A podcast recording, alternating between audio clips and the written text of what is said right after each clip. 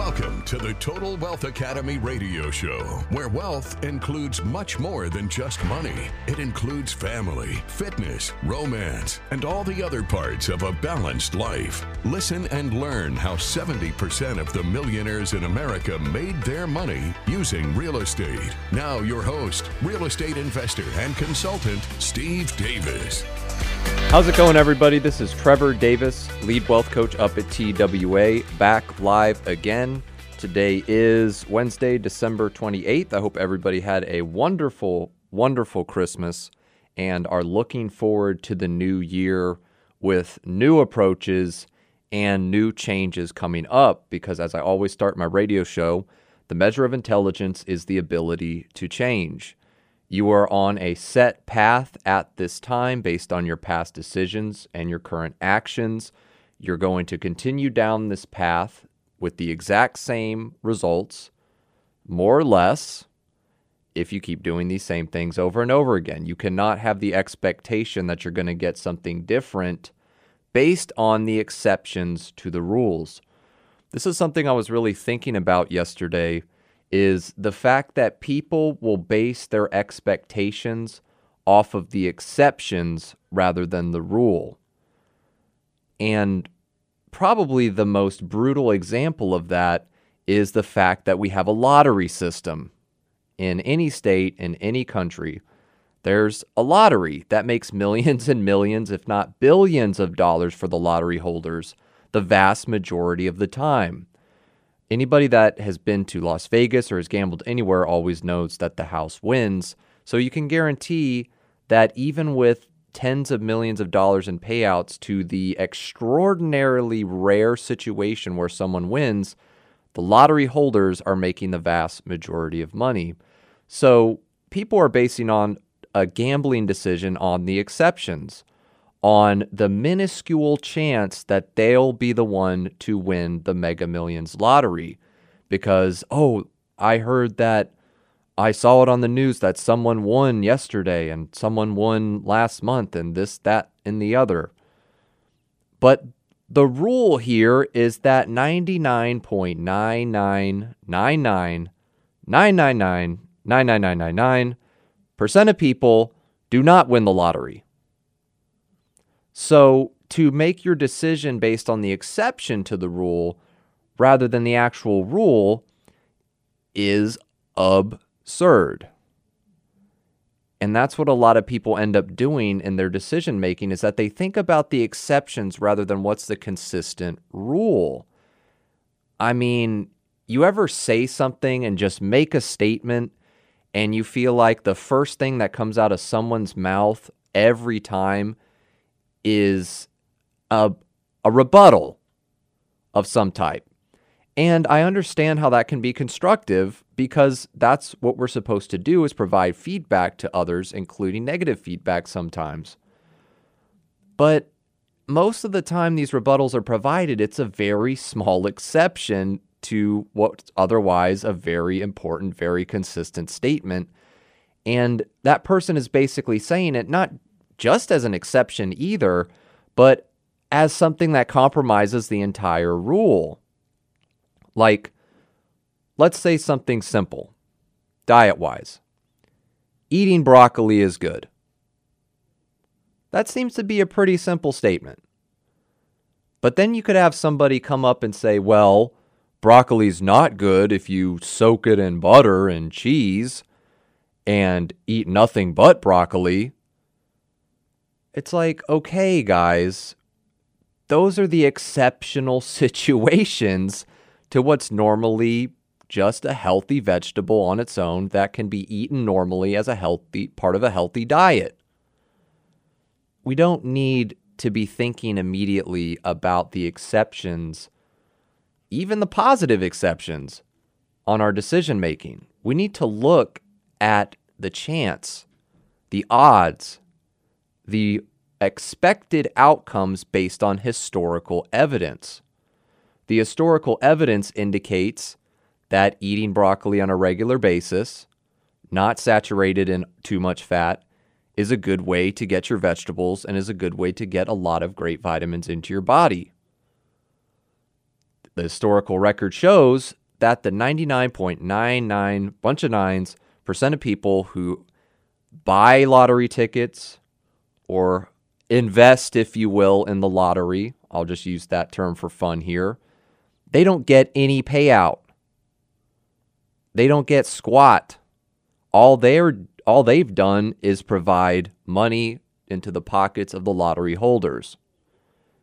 And people are playing the lottery all the time. On the off chance that they become the exception to the rule. Somebody could say then, well, if you're not going to invest in the lottery, you have a literal zero chance of winning. That's true. But my odds are still going to be better if I'm spending my energy and creating a financial plan that doesn't involve something as crazy as winning the lottery, for goodness sake. So then, of course, we talk about stocks because I haven't yet met anybody who can call stock market investing true investing once they know the difference because it is very, very different than something that has established value and a clear increased value potential. You know, if you want to do something like invest in the stock market, historically speaking, after decades of holding, people make the 6 to 7% once you account for average inflation. It's not better than 6 to 7%, and it's not worse. But that's it. So if you invest $100,000 in the stock market, you can expect to make about $6,500 a year on that. So that's making you a goodish, I guess, $500 a month. But you're not going to retire on $500 a month. And when most people are retiring on just over 2000 a month with social security and the savings that they have and they get to that 2000, so you would need to invest uh, like $400,000 to get just to $2000 a month. Like that's a lot of money. And then at that time it starts to get ridiculous because if you have $400,000, you're well, you're quite a ways away from the median average savings in retirement of 170 because you've got $230,000 more. So I think a lot of people doing the math in their heads right now would be like, well, yeah, that's kind of pointless to invest in the stock market. You could probably just do the retirement on your savings thing, which isn't the greatest thing either, but it's like, why would you want to risk it in the stock market at that point? $400,000 is a lot of money, and that's something that can be used in real estate leverage to get rates of return that are typically 20% is the round low number that we use these days based on what we've seen over the past three decades, at least. Once we get back, we'll start getting into the Tony Robbins stuff. I promise we will continue discussing. We will be right back after the break. Stay tuned.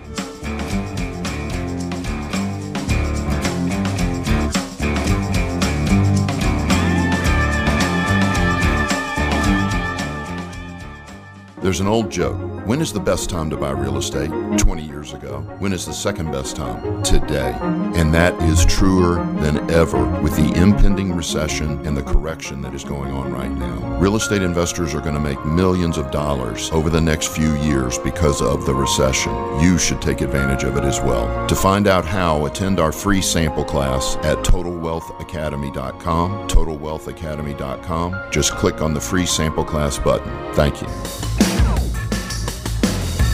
Welcome back, everybody, to the Total Wealth Academy Wednesday radio show. I'm your host, Trevor Davis. So, we just talked about not basing our rules on the exceptions to the rule. Now, of course, as the saying goes, there are exceptions to almost every rule. Some people say there's an exception to every single rule out there. But my argument is that you shouldn't base your own rules based solely on the exceptions to the rules that are out there.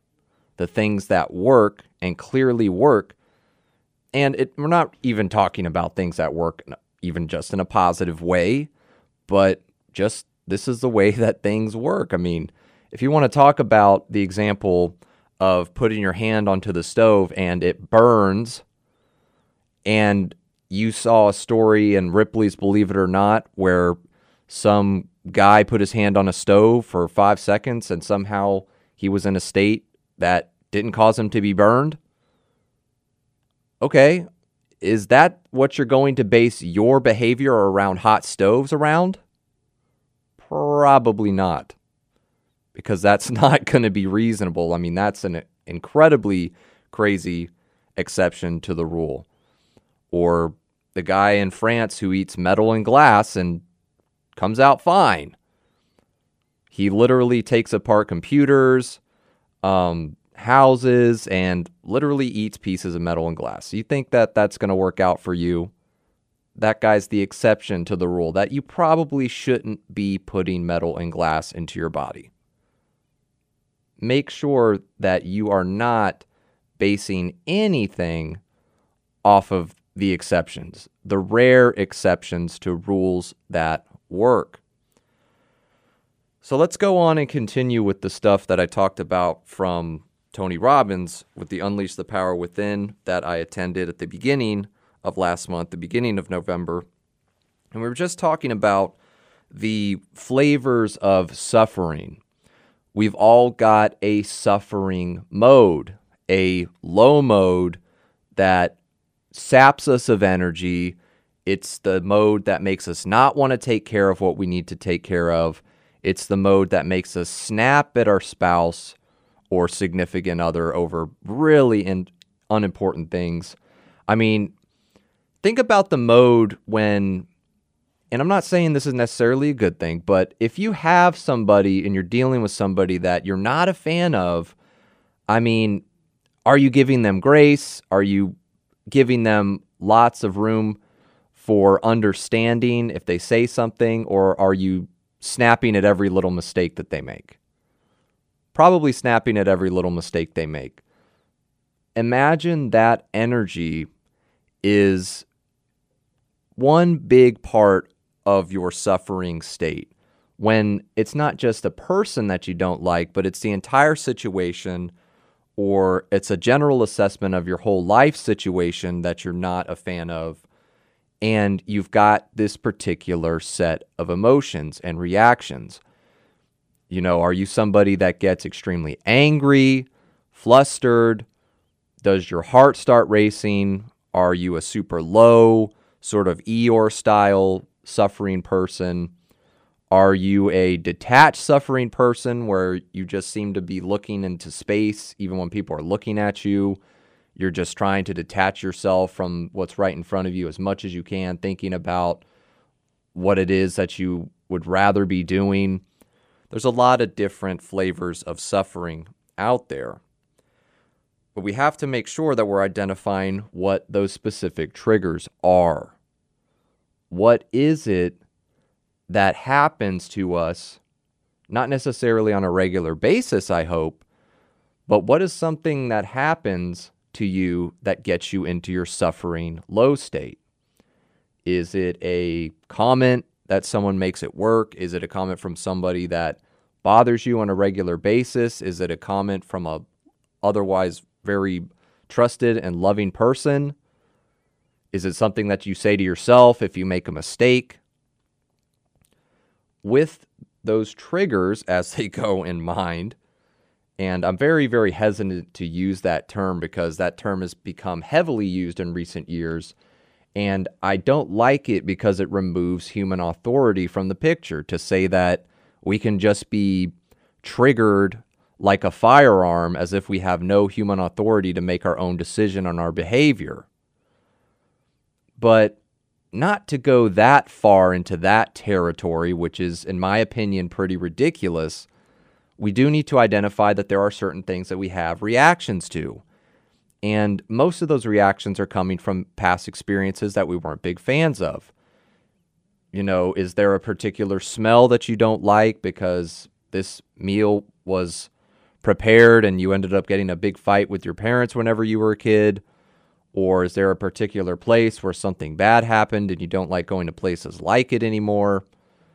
Those are certain triggers that we can identify and manage when we know what they are instead of just being like, oh, every time my significant other makes chicken parm, for some reason I start to get agitated.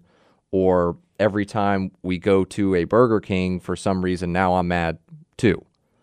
You know, that sounds silly, but there's a lot of situations like that where it's just small things that we associate with bigger problems that can end up being potential triggers for our negative behavior. A failure is definitely a big one. If we consider ourselves not enough or failures, that's one of the biggest triggers out there for everybody. So, we were given several tools to start approaching this task of more responsible reactions to negative outcomes and situations. What is it you can do whenever you start to feel a negative scenario has arrived? Because, like it or not, there's always going to be negative scenarios. There's always going to be more BS headed your way. For real. And doesn't necessarily mean it's going to be as bad as some of the BS you probably dealt with. And I'm here's hoping that it's not. But one of those realities of life is that there's going to be crap that we'd rather not deal with, that we wouldn't be like, oh, yeah, if in my ideal imaginary world, this is something that I'd want to deal with. We're not going to be saying that we want to get hit by a car or an 18 wheeler on the highway, most likely. With the things that we have control over, though, our emotional reaction to situations, they said, don't allow your emotional state to turn into a Godzilla. Don't allow the negative reaction set that you have to turn into its ultimate mode. Because whatever set of negative reactions you have and whatever normal way you express them, there's certainly an extreme and more extreme way for you to convey that if you're really, really put into a suffering state. So they called it kill the Godzilla when it's a baby. In other words, nip it in the bud.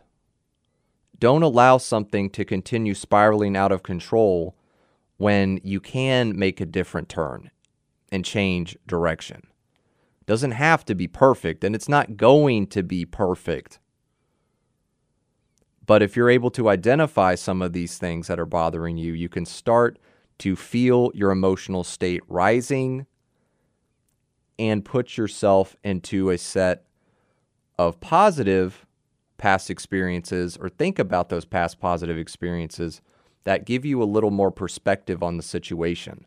Instead of getting in your head that there's nothing but this negativity that's right in front of you. It's a little bit of the balance there between presence and past thought. Of course, you want to be present, but if that present in front of you is consuming you and making you make bad decisions, you're going to have to start pulling it from your history, looking at some examples where things ended up perfectly fine or not as bad as you thought. And you use that positive past experience to give you direction and context in the present. Find the humor was another one. And I'm a very comedic person. I'm a very humorous person. I can find humor in anything and everything, literally.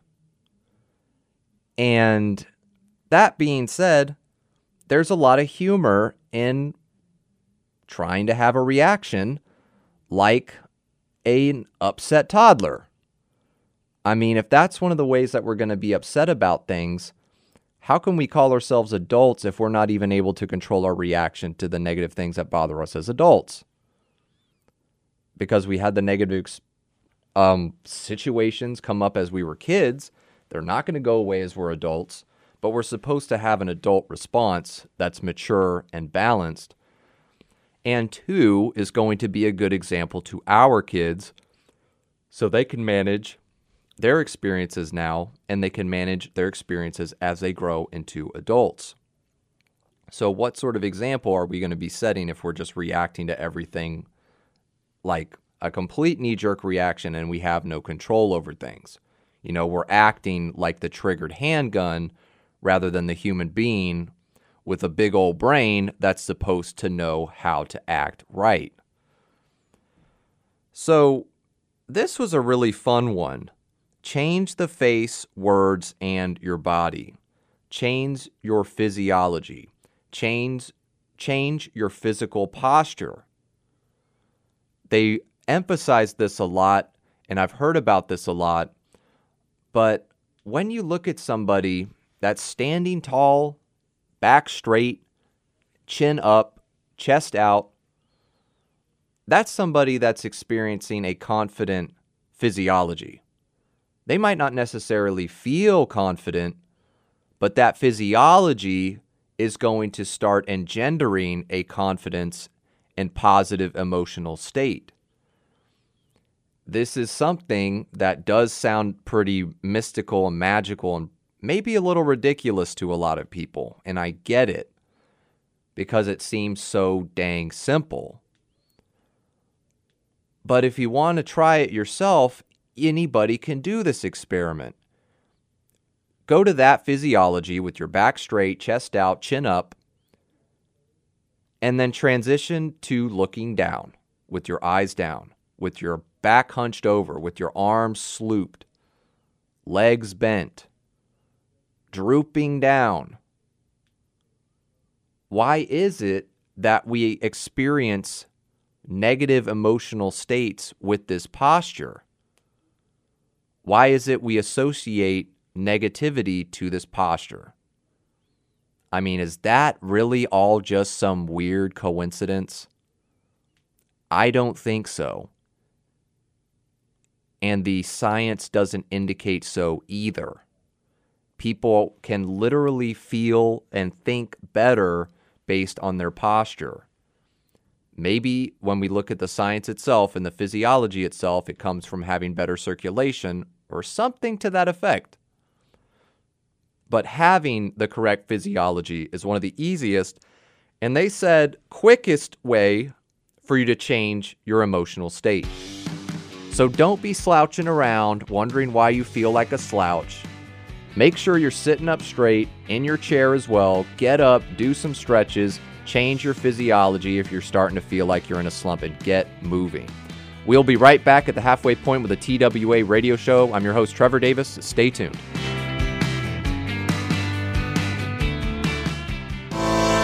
Money in an IRA, 401k, or other retirement account, you can use it to invest passively in real estate without tax or penalty. Our average rate of return is three times that of the stock market and mutual funds, with much less volatility. If you have over $70,000, you can start passive investing today. Please attend our free sample class to learn more. Go to TotalWealthAcademy.com. That's TotalWealthAcademy.com for reservations. Thank you. Welcome back, everybody, to the TWA Wednesday radio show. I'm your host, Trevor Davis. So let us do our halfway point update for the stock markets because, as always, we are going to rip on the stock market as it goes. And just to be clear on this, though, I am going to be doing updates if the stock market goes up. So rest assured, you're going to be getting both sides of the picture. But with transitions to down markets, I want you to understand, if you don't understand it already, that down market slides suck for the average stock market investor because the average stock market investor is in a 401k, IRA, whatever, with whatever acronym, you know what we're talking about. And they don't have a whole lot of control of their portfolio, if any. Most don't. Most really, really don't. So they're going to have to watch as their stock portfolio slides down 10, 20, 30% or more, and they can't do anything about it. That's when people are like, well, what about those real estate folks I hear about, those wackos at TWA or, or wherever the heck? Yeah, there's a lot of different investment opportunities out there, and you really have to make sure you're getting into the ones that work for you and your family. I don't believe for most people that having a 401k and IRA that goes down these percentages is effective for anybody. And even when everything is accounted for, 6 to 7% only you know, good for some amount of your money, but not all of it, not for the majority. That's just not a substantial enough rate of return. First things first, Dow Jones year to date. So from January 1st to today, December 28th, we're about to be a full year at this point. 2022 is wrapping up. They are at a negative 8.52%. So Dow Jones has been the least loser overall index and they haven't done anything as close to S&P or Nasdaq in terms of loss, but that's still a loss. That's not something that people are making money on if they held money in this account. You might have made money if you did some short calls as I mentioned, that's something that a lot of people do that are professionals, quote unquote stock investors. But that's very risky because if it ends up going up, your loss is unlimited. So you have to be betting on something that you have as many assurances as you, as you can get in the stock market is going to go down. S&P is now at negative 18.35% year to date. That is one of the absolute worst that we've seen for all of these months that I've been doing this, this past over half a year that I've been doing these updates. So S&P has been our middle loser. And of course, Nasdaq is our biggest loser. They are at negative 33.69%. Negative 33.69%. So somebody who has $100,000 in the Nasdaq has lost over $33,000. That doesn't sound profitable, right? Losing money, losing money doesn't sound profitable. Of course, that's not profitable. And yet, for some reason, this is the mainstream American culture for us to invest in this particular type of asset. This is the thing that you hear about from your teachers. This is the thing that you heard about from your parents, from your from your friends growing up. This is what you hear on the news day in and day out. This is what you see in the newspaper every single day. Stocks, stocks, stocks, stocks, stocks. Because they want you to make them money. They want you to put your money and risk your bacon in their companies and make them money so they get the cool severance packages if things go wrong and you just take a fat loss. I mean, let's talk about a severe issue that just happened. If you're listening, I don't know if you've gotten home yet from your Southwest flight or not. That is a freaking debacle for them to screw up that badly.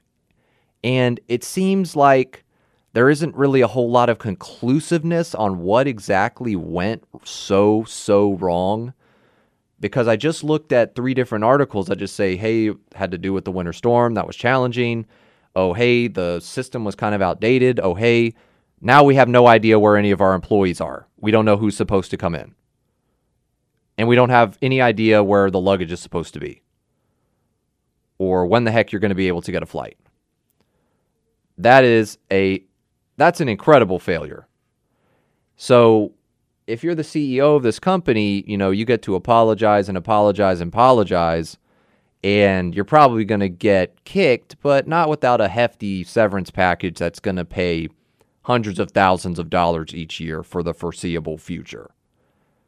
You know, the people in Southwest that have invested in Southwest that are no doubt seeing losses now and for the foreseeable future you know, they just take an L. They just take a loss. That's not that's not the best dynamic. That's not the best way for you to be putting your family's hard-earned money. That's just not practical for most people. So, that's our news right there on the stock market. This crazy Southwest disaster. I mean, I love Southwest. They are my preferred airline in in general. So I was very shocked to hear about this, but here we are. So I hope you got home safe. If you're hearing this and you're not, I hope you get home safe. That is not a fun scenario to be in. understatement of this whole radio show. So let's get back to dealing with our emotional state and our elevated, grateful state, our beautiful state, the state where things flow and make sense and just everything seems right versus this crappy, depressed, low state or whatever state you want to describe it as. But it's the bad state. It's a state that we don't want. It's a state that we don't want to be in. And yet sometimes we get so comfortable, even in the crappy state, that we'll do stuff to defend it. And it gets supported by the fact that this crappy state doesn't necessarily kill us outright, but because we've been surviving with it so long, our survival brain has attached even itself to this state. So if we're trying to break out of a low state, our survival brain's like, no, you should stay where you are because that seems to be working out okay. We're not dead. We're not dying. But rest assured that in the long run, it's not the people that are stressed out and anxious all the time who are living the longest, healthiest lives. Stress eats away at the body, messes with your brain. It does not do you any favors. Being in a low state does not make you healthier.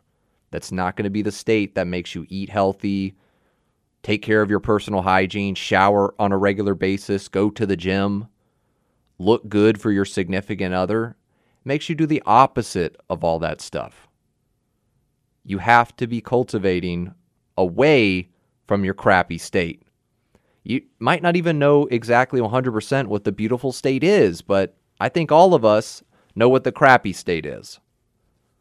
The junk state, whatever your specific state is, you have to find ways to go away from it. Doesn't necessarily mean you'll get away from it permanently or always and forever, but you don't want to be living there on a regular basis. So take what they call the 90 second rule. And they talk about doing this more hardy analysis than I think is necessary. I mean, can we take just 10 seconds or even just five before we react to something that we don't like? Can we literally just take five seconds, count them out in your head when something happens that you don't like and you have that initial face twist or that gasp or that sigh or that inhale literally before you say something? because it's easy to just have a reaction to something physically. But to say that you're going to automatically say something no matter what, that doesn't fly with me. You're going to have to say something and form that in your head before it comes out of your mouth. So you're not going to get away with me to say that, oh, you just blurted this out. No, you had time to process that information and figure out something better to say. So be very, very cautious with your approach in the most serious negative situations. But take up to that 90 seconds. Step out of the room. Excuse yourself from the situation. I've had to do this before in confrontations where I just straight up said, Look, I'm not comfortable with this situation. We need to talk about this at a later time. Sometimes doing that directly and straight up assessing the situation that way so they can hear it out of somebody else's mouth makes a world of difference. Don't consent to dealing with BS like that from other people and just taking it. Make sure you're getting out of those bad situations. We are going to be back continuing with Tony Robbins. Stay tuned for the final segment of today's show.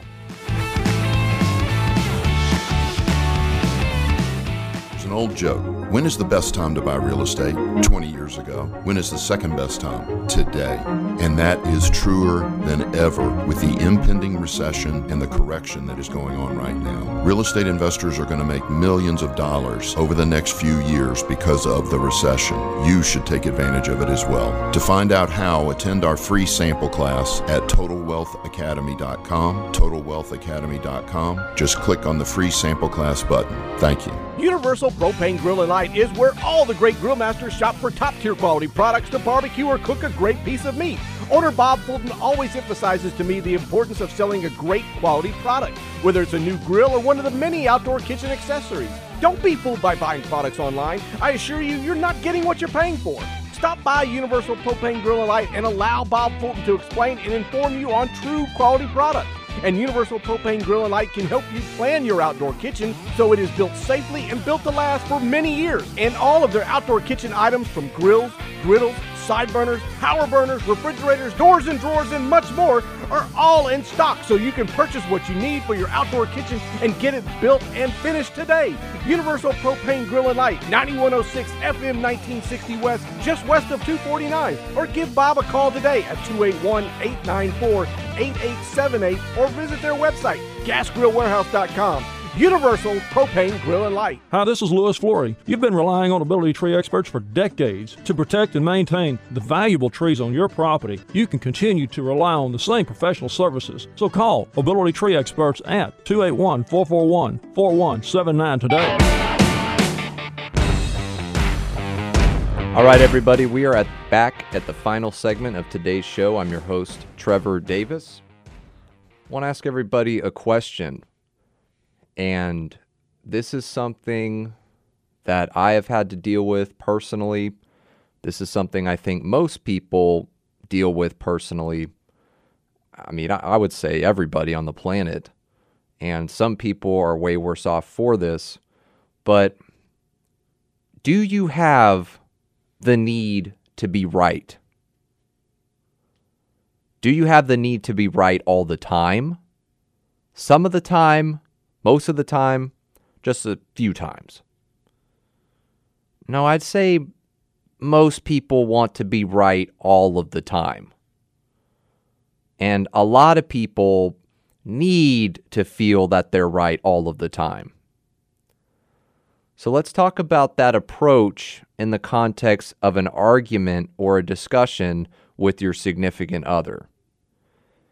If you are wrong, if you screwed up, if you did something that your significant other did not like, and somebody looking from an outside perspective would agree, hey, that was pretty crappy of you, are you going to continue arguing and defending yourself to be right? Or are you going to take the ego hit and admit that you were wrong and move the heck on from this one small issue. This one issue. Maybe it was a bigger issue, but this issue. Righteousness does not equal effectiveness. Righteousness has never equaled effectiveness. Righteousness will never equal effectiveness because righteousness is based on your ego assessment. What you think makes you right, which may not be true at all. So when you start to defend your need for righteousness against reality, you start to contradict reality and you start losing effectiveness because you're basing your actions and decisions on a skewed perception of reality. You want to be right rather than actually part of what's right. It's one way to look at it. But you want to appear to be right. You want to be the right one, the smartest one, the wisest one, the one who's always right. Even when you're wrong is the issue. What about what would be the difference here between someone that wants to be right because they've actually connected to the right principles that actually work and they just want to be attached to the things that actually and truly work versus a person that just wants to be right because they have a particular perception of themselves and reality. And that's what they've based everything on when it comes to their decision making. And anything that contradicts it has to be argued with and then they get this very weird arrangement psychologically about life where it's basically even if they've been completely proven wrong, all they've done is dig their heels in deeper. Righteousness does not equal effectiveness. And with your significant other, it's very important because that's something I've encountered in my relationships before where I've been wrong. There was a major part of me that said I was wrong. And for some reason, I kept arguing. Isn't that a weird sensation to feel like you cannot stop doing something incredibly stupid? Has anybody here ever been in that position? Definitely for a lot of us. This book that I've mentioned before, How to Stay in Love by James Sexton, divorce lawyer in Manhattan. So you know he's busy. And he has been very busy and has done a lot of divorces, over a thousand at this point. But he's asked people in the book and the people that he meets do you want to be happy or do you want to be right? What if it's something that your spouse is wrong about, but it's not that freaking important? What if it's the way that they put the dishes in the dishwasher? What if it's the way that they leave the toilet seat up? What if it's the way that they cook something? I mean, and that's just the way they do it. Do you really, really, really, really want to start a discussion about something that small? If they've literally already said that they're going to do it that way, and that's just like, or you've talked about it before, sometimes you gotta let stuff go. And I don't really like using the term compromise in relationships. I think that's such a weak term. And I love just historically showing the fact that talk about all the compromises that were made before the start of the Civil War. They tried to keep having it to where they could continue having slaves out in the western territories and they basically stopped that and it was basically everything that was trying to keep the nation from falling apart. And they were all called compromises, weren't they?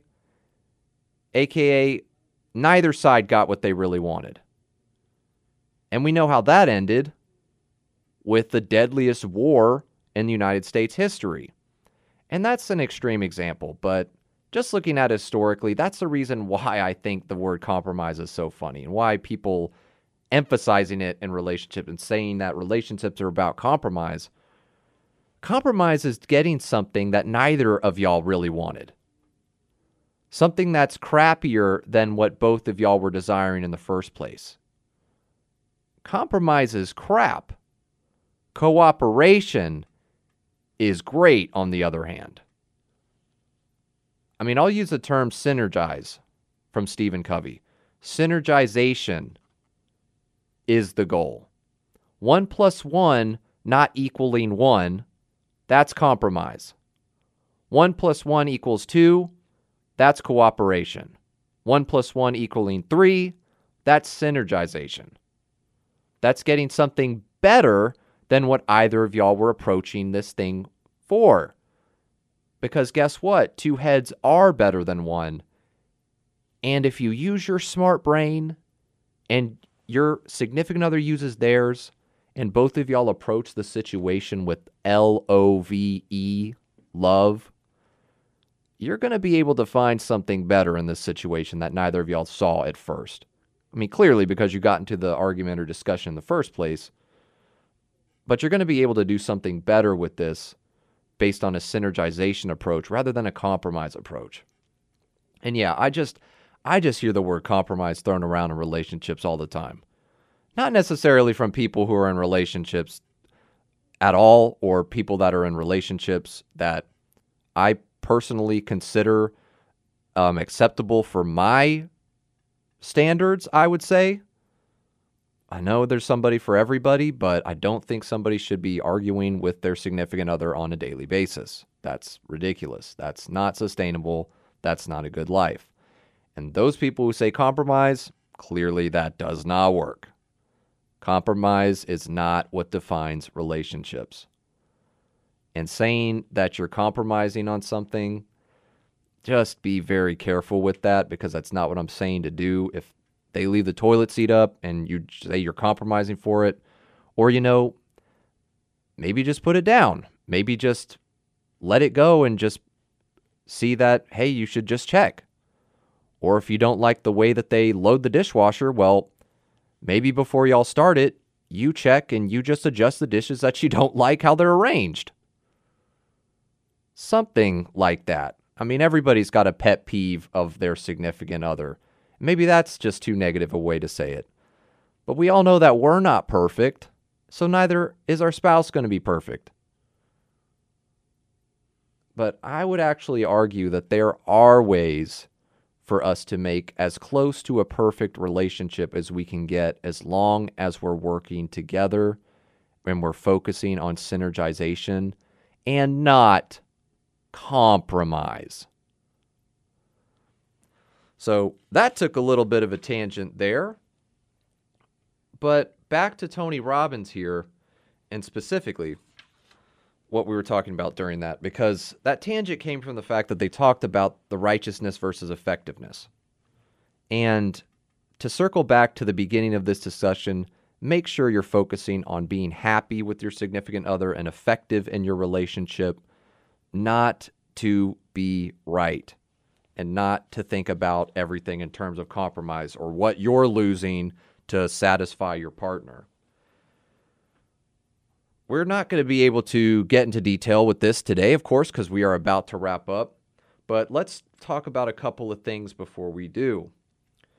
We out we are all stuck on something right now. We are all stuck at a certain roadblock with something specific. Let's not get general and just say, I feel stuck in life because that's just not specific enough. That's very, very hard to address. But let's talk about something specific like finances. If you're in a financial position that you don't want to be in, could you be basing your decisions on fear of further loss or fear of change in your financial positioning?